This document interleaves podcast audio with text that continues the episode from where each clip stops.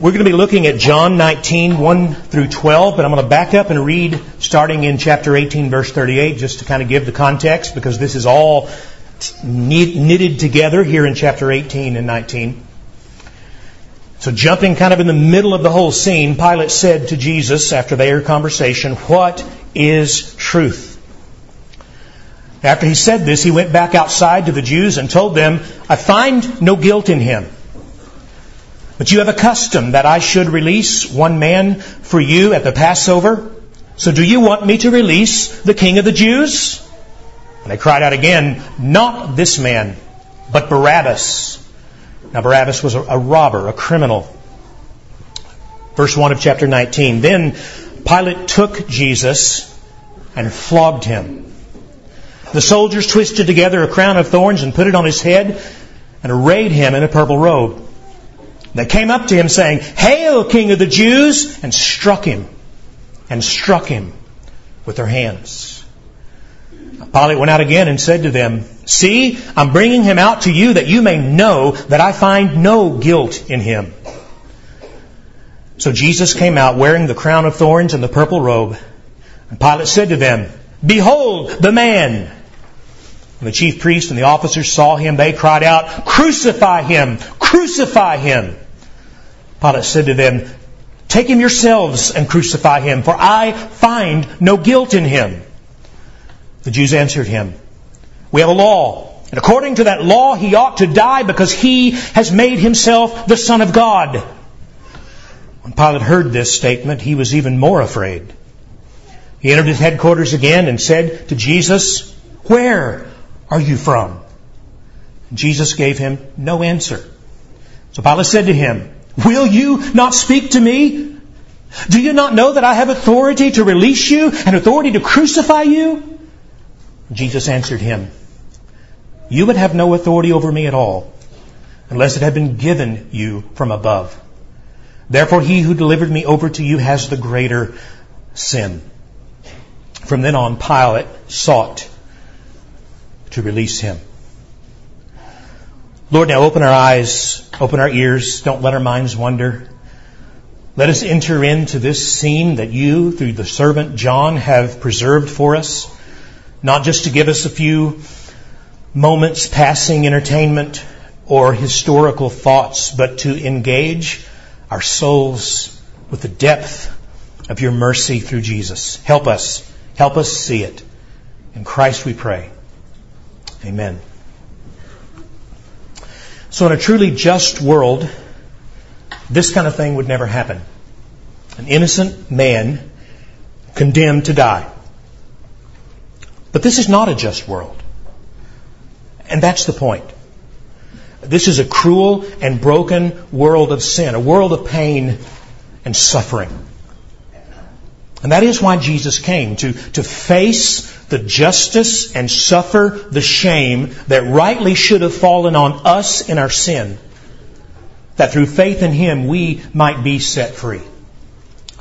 And so let's, let's look at this this morning and understand what's going on here. So first, just consider the injustice of Christ's innocent suffering. I mean, it begins immediately in verse 1. Then Pilate took Jesus and flogged him. Jesus is flogged like a criminal, but, but didn't Pilate just say, I find no guilt in him? In fact, he'll say it twice more. He's not guilty. So take him out and beat him. That doesn't make sense in a rational world. But again, this is an irrational world. This is a world where cruel and senseless things happen. And it doesn't make sense to us. Uh, flogging was a common Roman practice, and there were, there were different degrees of flogging. At the lowest level, a man could be beaten with rods just enough to teach him a lesson. And sometimes it really had nothing to do with the man himself. A member of the community could be beaten as a warning to others, right? Mess with Rome, this is what you'll get. I mean, Rome was not above that. At the next level, a man who was known to be a criminal could be whipped and beaten uh, quite severely. and, and the goal was indeed to inflict maximum pain as an act of punishment for his crime, but it wouldn't kill him, it would only leave him scarred for life. The next level, a man who was condemned to die, could be scourged. And so a little different word is used here. This is the highest level, scourging. And scourging was meant to be brutal. It was reserved for the true criminal and for the traitors who had been sentenced to death. And honestly, it's not the kind of thing that you would ever want to be a witness to in real life or in present life. Some years ago, the Journal of American Medical Association produced a paper called On the Physical Death of Jesus Christ. You can find that online. On the physical death of Jesus Christ. And just looking at the evidence historically and from what they could gather, they, they described each stage leading to the crucifixion. Of scourging, they said this. Scourging or flogging was a legal preliminary to every Roman execution. And only women and Roman senators or soldiers, except in the case of deserters, were exempt. The usual treatment, the usual instrument was a short whip, a flagellum with several single or braided leather thongs of varying lengths in which small iron bars and sharp pieces of sheep bone were tied at intervals. For scourging, the man was stripped of his clothing. His hands were tied to an upright post. Uh, the back and buttocks and legs would then be flogged uh, either by two soldiers called lictors, one on either side in alternating positions, or by one who would just trade places. The severity of the scourging depended on the disposition of the lictors and was intended to weaken the victim just short of a state of collapse or death. As the Roman soldiers repeatedly struck the victim's back with full force, the iron bars would cause deep, would cause deep contusions, and the leather thongs and sheep bones would cut into the skin and underlying tissues. Then, as the flogging continued, the lacerations would begin to tear into the underlying muscles and begin to produce ribbons of quivering and bleeding flesh. Pain and blood loss uh, generally set the stage for circulatory shock. The extent of the blood loss may well have determined how long the victim would survive on the cross. We don't know how severe this first beating of Jesus was. The other Gospels indicate that this might have been the first of two beatings. Because at this point, Pilate still hopes that he can find a way to have Jesus released. In Luke chapter 23, 22, he says, I found no guilt in him deserving death. I will therefore punish him and then release him. And so maybe at this point it is one of those lighter beatings, cruel and painful, yes, but not quite murderous. But we do know eventually he will face the other one as well. So either this is the severe beating or the severe beating is, is still to come. And we know that's going to come because Matthew 27, 26 will actually use that specific word to scourge. And so Jesus, an innocent man, is beaten cruelly. Then, notice he is mocked, verse 2 and 3. The soldiers twisted together a crown of thorns and put it on his head and arrayed him in a purple, or really a deep scarlet robe. They came up to him saying, Hail, King of the Jews! and struck him with their hands. This is a mock coronation. And you can imagine these soldiers, they've had just about their fill of Jewish patriots and prophets. They hate this place. They hate these people. They're sick and tired of hearing about a Jewish king who's going to come and liberate Jerusalem and kill all the Romans. And now they've got their hands on one whom they believe is making the claim to be that guy. And so they decide to hold a little coronation. A king needs a crown, of course, and so they fashion one out of the thorns of a date palm. Those could grow up to a foot in length. Uh, look them up. They're quite gruesome. And they take that crown and they crush it up on his head, ripping the flesh, but giving the appearance of a king's corona on his head.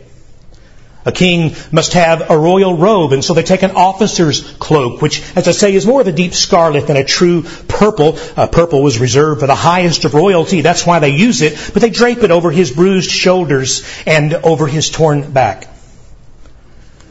Then, of course, a king must be hailed by his subjects and given kisses of greeting. Verse 3 says that they, they came to him kneeling, crying out in a mocking voice, Hail, King of the Jews! As they strike him repeatedly in the face. And these words emphasize the repetition. This isn't just one or two slaps, but Jesus is beaten in the face again and again and again.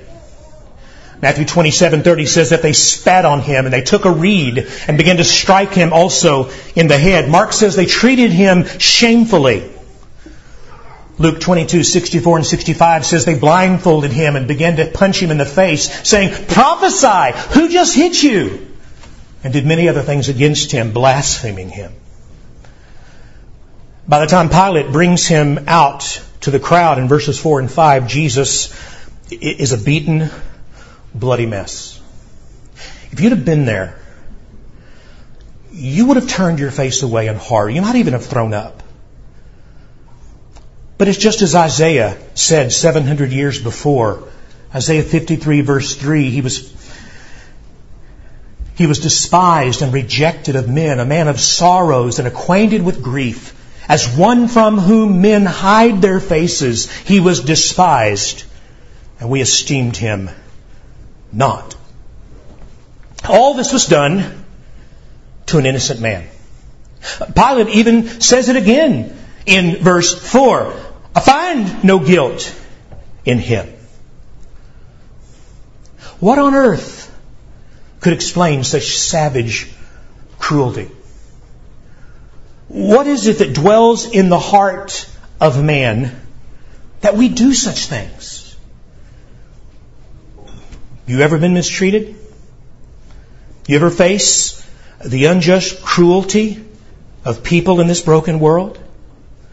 You ever look up into heaven and cry, Why, God? As you shake your fist in the air because He doesn't understand? Oh, friend, look to Jesus. Look what He so willingly endured. He who was perfect and innocent and without sin went through this. Hebrews 12:3 says, "Consider him, think about him who endured from sinners such hostility against himself, so that you may not grow weary and faint-hearted." You think that Jesus does not understand suffering? Look what he endured. And know that he chose this so that he could become your Savior. Uh, 1 Peter 3:18 for Christ also suffered once for sins the righteous one for the unrighteous that he might bring us to God. He endured all for our sake. Again, Isaiah says in Isaiah 53:3, He was pierced for our transgressions. He was crushed for our iniquities. Upon Him was the chastisement, the scourging, that brought us peace and by his wounds we are healed. The man of perfect justice endured the injustice of man's sin that he might free us from its tyranny. Oh friend, listen, look to Christ. Is there injustice in this world? Is there cruelty? Oh yeah, far too much. Even as we're here now, down where the Super Bowl is being held, we know this is one of the highest uh, sex trafficking weekends of the year in this country. You think Jesus doesn't know? Doesn't understand the suffering? Do things happen here in this world that should never, ever happen? Things, when they happen to you, that leave you bitter and broken if you let them? Yeah, we need to understand that. We don't need to be fools. This is a broken, bitter world that has no answers in itself for its brokenness no solution to our cruelty. But God has a solution. It's a broken Savior who took all upon Himself that we might be made whole. The injustice of His suffering. Second, notice the injustice of Christ's brutal condemnation, picking up in verse 4. Pilate went out again and said to them, See, I'm bringing him out to you that you may know that I find no guilt in him. So Jesus came out wearing the crown of thorns and the purple robe, and Pilate said to them, Behold the man! When the chief priests and the officers saw him, they cried out, Crucify him! Crucify him! Pilate said to them, Take him yourselves and crucify him, for I find no guilt in him. The Jews answers, We have a law, and according to that law, he must die because he has made himself the Son of God. So three times Pilate says it. I find no guilt in him, and I just want to scream, then why are you beating him like this? Why have you commanded this mistreatment? It doesn't make sense. But again, we saw last week, Pilate is not a man who has the courage of his convictions. Pilate is not the kind of man who's going to take a stand. He's afraid of losing his place of influence. By the way, when that becomes your main goal in life, to keep what you've got, you will throw integrity out the window and you will become capable of horrid things. Don't kid yourself. Pilate brings Jesus out, his face covered with blood and bruises, his eyes swollen, back torn from the beating, and with that ridiculous crown on his head and that robe of mockery. Pilate declares, Behold the man! Now, if this was a real coronation, he would have said, Behold the king!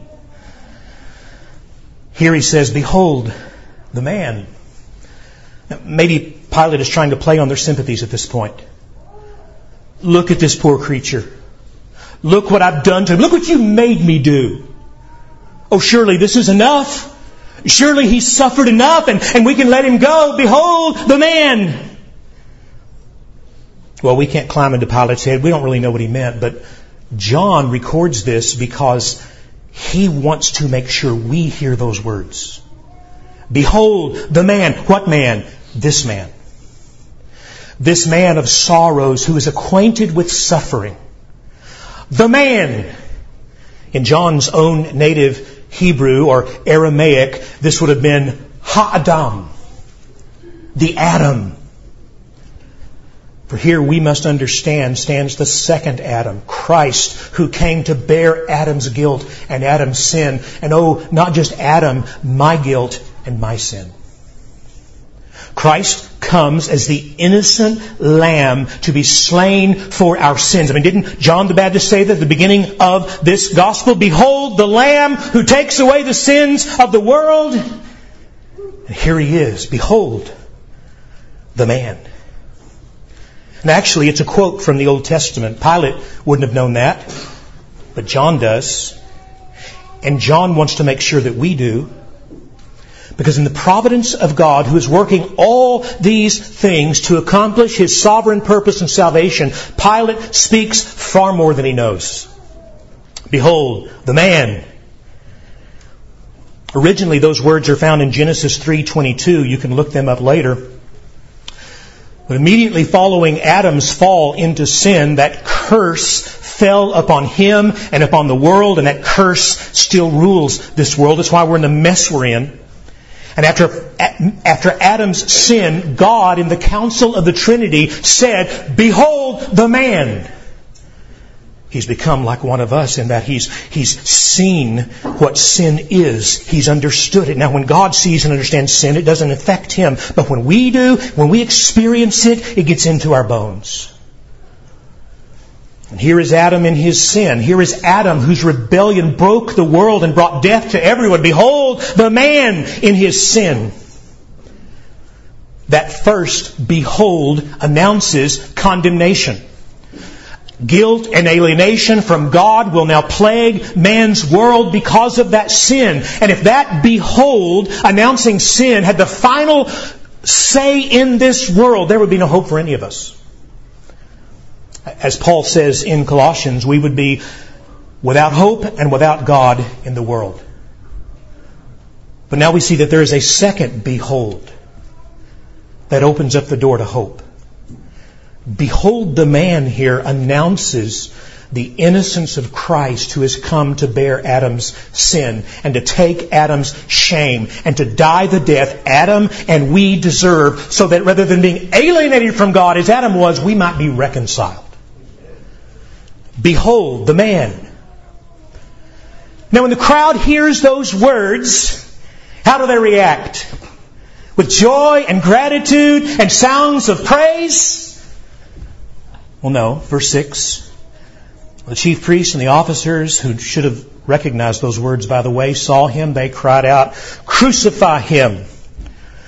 Crucify him! Crucify! Crucify!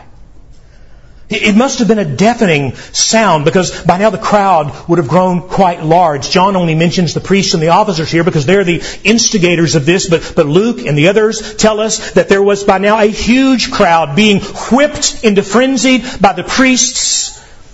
Luke 23, 21 says, and they kept on shouting and kept on shouting, crucify, crucify, crucify.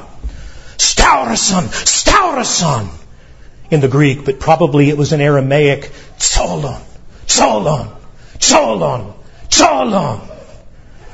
Can't you hear it? Over and over again as they cry for the blood of Jesus. Studies have shown recently, and we knew this, but it's always good to have a study, that there's a madness that can take hold of a crowd at a time like this a madness where otherwise decent people get swept along and take part in things they would never even dream of doing on their own.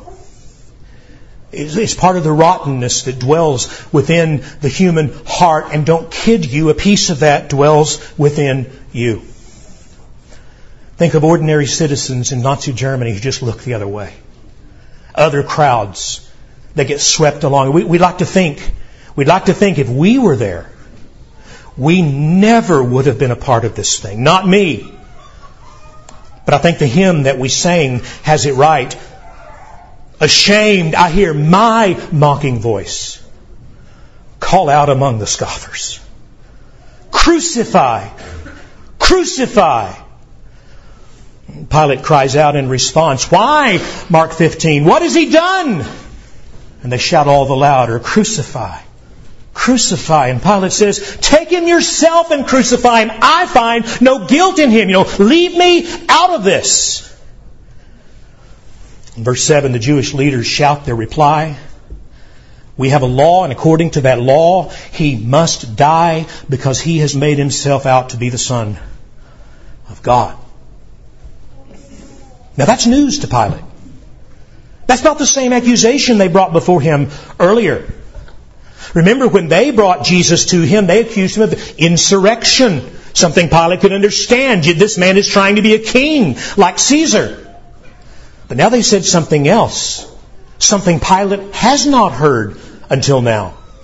In fact, it's the original charge the Sanhedrin had made against Jesus among themselves. He's a blasphemer who's made himself out to be God, and the law says such men must die. That's how they interpreted Leviticus 24:16. Whoever blasphemes the name of the Lord will surely be put to death. But Pilate hasn't heard this accusation before, and it kind of freaks him out, as we're going to see. Because he's already begun to wonder, who is this man? What have I gotten myself into? And that brings us to the third thing that we need to see this morning, and that is God's sovereignty in this the sovereign mercy of God that sends Christ to the cross. Verse 8, when Pilate heard this statement, he was even more afraid. He entered his headquarters again and said to Jesus, Where are you from? But Jesus gave him no answer. There's, there's fear in Pilate's eyes now. Remember, remember, Pilate is a man of the first century with all of the superstition that would go with that. As a Roman, he's a polytheist. He believes in the existence of many gods and goddesses and divine beings of all kinds. So whatever skepticism he may have had about Jewish religion, he believes in a supernatural world around and above him. And now this sudden claim, this man says he's the Son of God. It's got his attention. Now to Jewish ears, Son of God could be a, messianic claim. I mean, even kings in the Old Testament are sometimes called Son of God. There was Jewish literature at the time that would talk about the Messiah using this phrase, the Son of God. And so their problem with Jesus isn't really these particular words. Their problem is that he has taken this claim, as they see it, far too far in saying that he actually shares in the deity of God. And as monotheists who believe there's only one God and it's the Father in heaven, they just dismiss this. This is blasphemy away with him. But to Pilate's ears as a first century pagan, well, this is potentially terrifying. Pilate was already perplexed about Jesus, remember, by the power and the authority with which Jesus spoke even as a condemned man. And didn't Jesus just say something about being from another world, that he himself was indeed a king from another world, as Pilate questions him in verse 37? Now, Pilate may have dismissed that claim then, but now? And then there's that disturbing message Matthew tells us he had just received from his wife. Matthew 27 verse 19, in the midst of the, of the, of the trial, his wife sends him a note, have nothing to do with this righteous man, for I've suffered much because of him in a dream. Pilate is genuinely freaked out. Roman theology had a place for divine beings who came and in the appearance of men. Maybe remember uh, Acts 14:11. Paul came across that he healed someone, and they said the gods have come down in the likeness of men. And every Roman knew you come up against one of those guys, you better be very careful. You don't mess with those guys. But Pilate has just had this man brutally beaten, mocked, and is just about to send him to his death. He's got to be thinking, I'm in deep trouble here. I don't know what to do. He calls Jesus back inside in verse 9 and says to him, Where are you from? Literally, from where are you? You said it wasn't from this world. Where then? I mean, seriously, Jesus, who are you? But Jesus makes no answer at all. Again, fulfilling Isaiah 53, he was oppressed and he was afflicted, yet he did not open his mouth. Like a lamb that is led to the slaughter, like a sheep that is silent before its shearers, so he opened not his mouth. And in that silence, Pilate can hear outside the call of the crowd that is still chanting, Crucify! Crucify! Well, that seems to push Pilate right over the edge. By now, he is a desperate man. He is a terrified man. You ever been in that place where, where you know you've got to do something, but you have no idea what to do?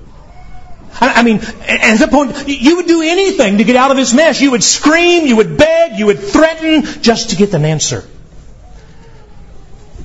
That's basically what Pilate does. Verse 10. He says, Will you not speak to me? Do you not know that I have authority to release you and I have authority to crucify you?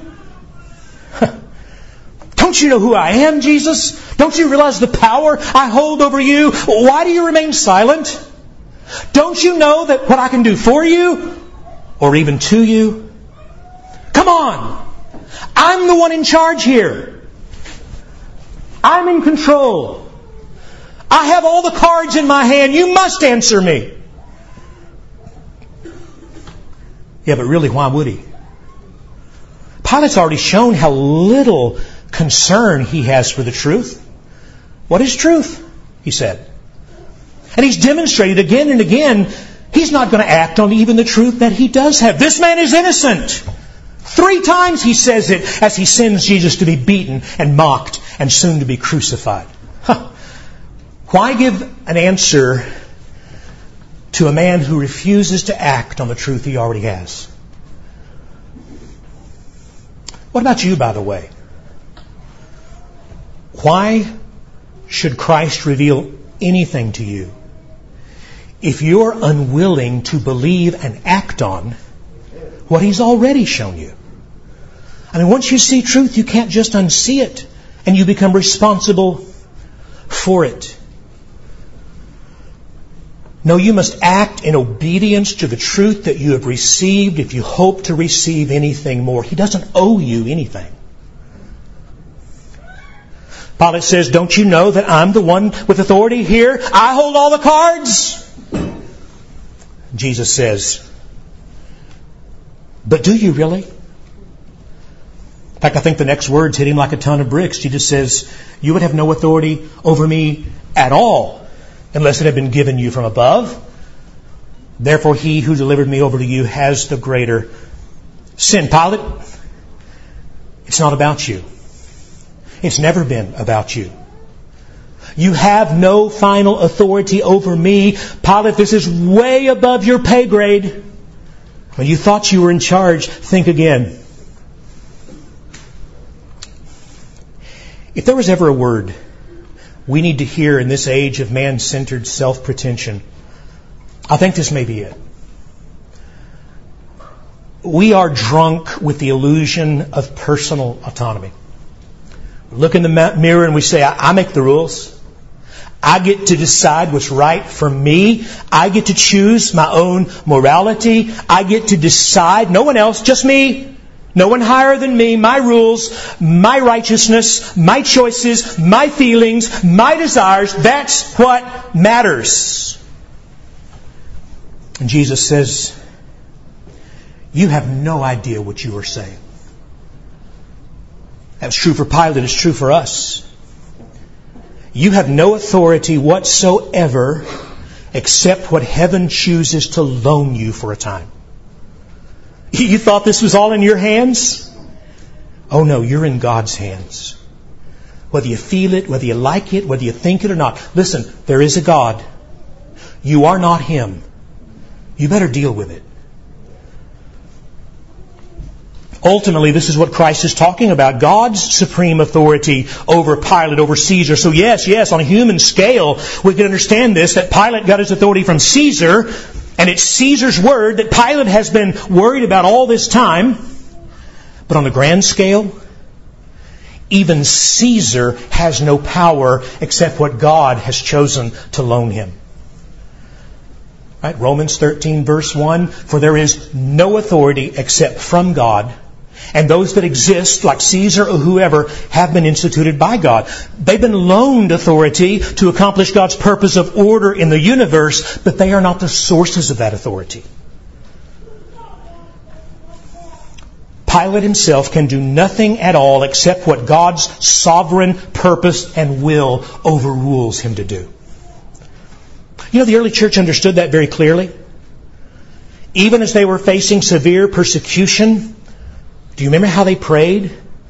Acts chapter 4 verse 27, they said, Truly in this city of Jerusalem there were gathered together against your holy servant Jesus, whom you anointed, both Herod and Pontius Pilate, along with the Gentiles and the peoples of Israel. And what did they all do? Verse 28, to do whatever your hand and your plan had predestined to take place. There was never a moment, and there never will be one, where God is not ultimately in control. You need to know that. Now, does that let Pilate off the hook? Right? You know, Pilate's just a pawn, so he's not responsible. No, no, no, no, no. He still bears the guilt for his choices, and by the way, so do you. Look at the rest of verse 11. He says, you know, this is all from above. Therefore, he who delivered me over to you has the greater sin, the greater sin. Pilate has sin. Pilate is guilty for his actions, and so are you. Pilate acted out of ignorance and cowardice, and that's bad enough. He's responsible. But these other men, Annas, Caiaphas, the Sanhedrin, they sinned against the truth. They knew better or should have, but they chose to do this anyway. They bear the greater culpability, the greater sin here. Listen, every one of us will stand before God and give answer to Him for the sins we have committed. You just need to put that in your date book, your calendar. You don't know the, what date to put it, but the day is coming. We are responsible. But understand this. None of your sins can ever thwart the plan and purpose of God. God rules this world in such a way that all will be done according to His sovereign purpose. But even our sins for which we are responsible can do nothing ultimately to derail those purposes. God in His brilliant wisdom and perfect uh, uh, uh, ordaining of all things that shall come to pass interweaves and works our rebellions and sin to push them along and bring about exactly what He has purposed. And what is God purposed here in all these events we're reading about? What is He working through the wicked actions of these men? I'll let the prophet Isaiah, whom I've quoted a couple of times, tell us. Isaiah 53 verse 10, he says, Yet it was the will of the Lord to crush him, that is Christ. And he has put him to grief. When his soul makes an offering for guilt, now there it is, Christ the willing offering of sin, the Son sent by the Father, empowered by the Spirit, a guilt offering for our sins, then it says Christ will see his offspring. He will prolong his days. There's going to be a resurrection. And the will of the Lord will prosper in his hand. He'll accomplish everything he set out to do. Out of the anguish of his soul, he shall see and be satisfied. Christ is satisfied with what he accomplishes there. And by his knowledge shall the righteous one, my servant, make many to be accounted righteous. He makes people righteous because he has borne their iniquities. So yes, the lamb will die, but not as a helpless victim of men. He will die as the sovereign sin bearer from God. God sent Christ the Son to the cross where He willingly laid down His life and took it up again that by faith we might be reconciled to God. Have you come to see this truth? I don't just mean see it like a fact of history, but to, to relish it, to rejoice in it, to depend on it. Not just in your head because you acknowledge that it actually happened. Yes, it actually happened, but there's more here in your heart where you embrace Him as the truth eternally and rely on Him to rescue you. Oh friend, that's the difference between heaven and hell. That's the difference between bearing your own guilt and knowing His forgiveness. Not just hearing the truth with your ears as we've done, but embracing that truth as it brings you to Christ. Oh Father, would you help us even now? Every heart here. I have no authority over a single heart. You have every authority over every heart. So, Lord God, Master, Redeemer, open hearts. Let us see Jesus for who He is. Let us see and believe for what He has done. Move hearts to embrace Christ. For it is in your name we pray. Amen. We're going to celebrate the Lord's Supper together as it points us to Jesus and who He is. And every time we celebrate the Lord's Supper, this is what we're doing. We are remembering Him in His sacrifice and rejoicing in what He has accomplished. We are saying again to our soul and to one another, Christ died for my sins, and He did it in a way that has cleared away my guilt that I might gain eternal life in Him. We're being reminded that in Him God counts my sins paid and gives me the gift of His righteousness by which I'm able to stand. Is that your glad declaration this morning, saint? if you're with us and you've never trusted Christ, I invite you to do so. I would beg you, as if we were just the two of us alone, look to Christ. See Him for who He is. Understand what it is He's done and, and put your faith in Him personally. It starts there. I can't move you there. God can move you there. That's what I'm praying. That's why I'm asking Him. But I pray that you would be moved there. And then tell someone about it. Tell someone you're trusting in Christ. Be obedient to Christ in baptism and, and follow up with, with joining a church where you're going to, where you're going to hear the word regularly. You're going to be encouraged and strengthened and taught what it means to walk with Him. And we would be glad to be that church. But the Lord's Supper is for those who are by faith now walking with Christ in this new life. And so if you're with us, if you're trusting in Christ and fellowship with other believers, we invite you. We welcome you to, to join with us.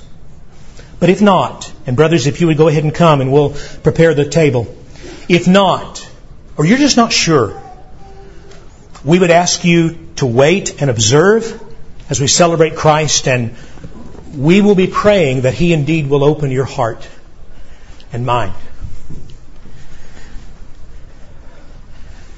And so as you've heard for so many times, the Lord Jesus, He took the bread, He took the cup off the table, and He told us that it's about Him, that it, it is the reminder of who He is and what He's accomplished. And so they're going to distribute this, you're going to hold on to it, but use this next few minutes to think what that means to think how precious it is, to, to think of the gospel it points to, and then we'll celebrate together.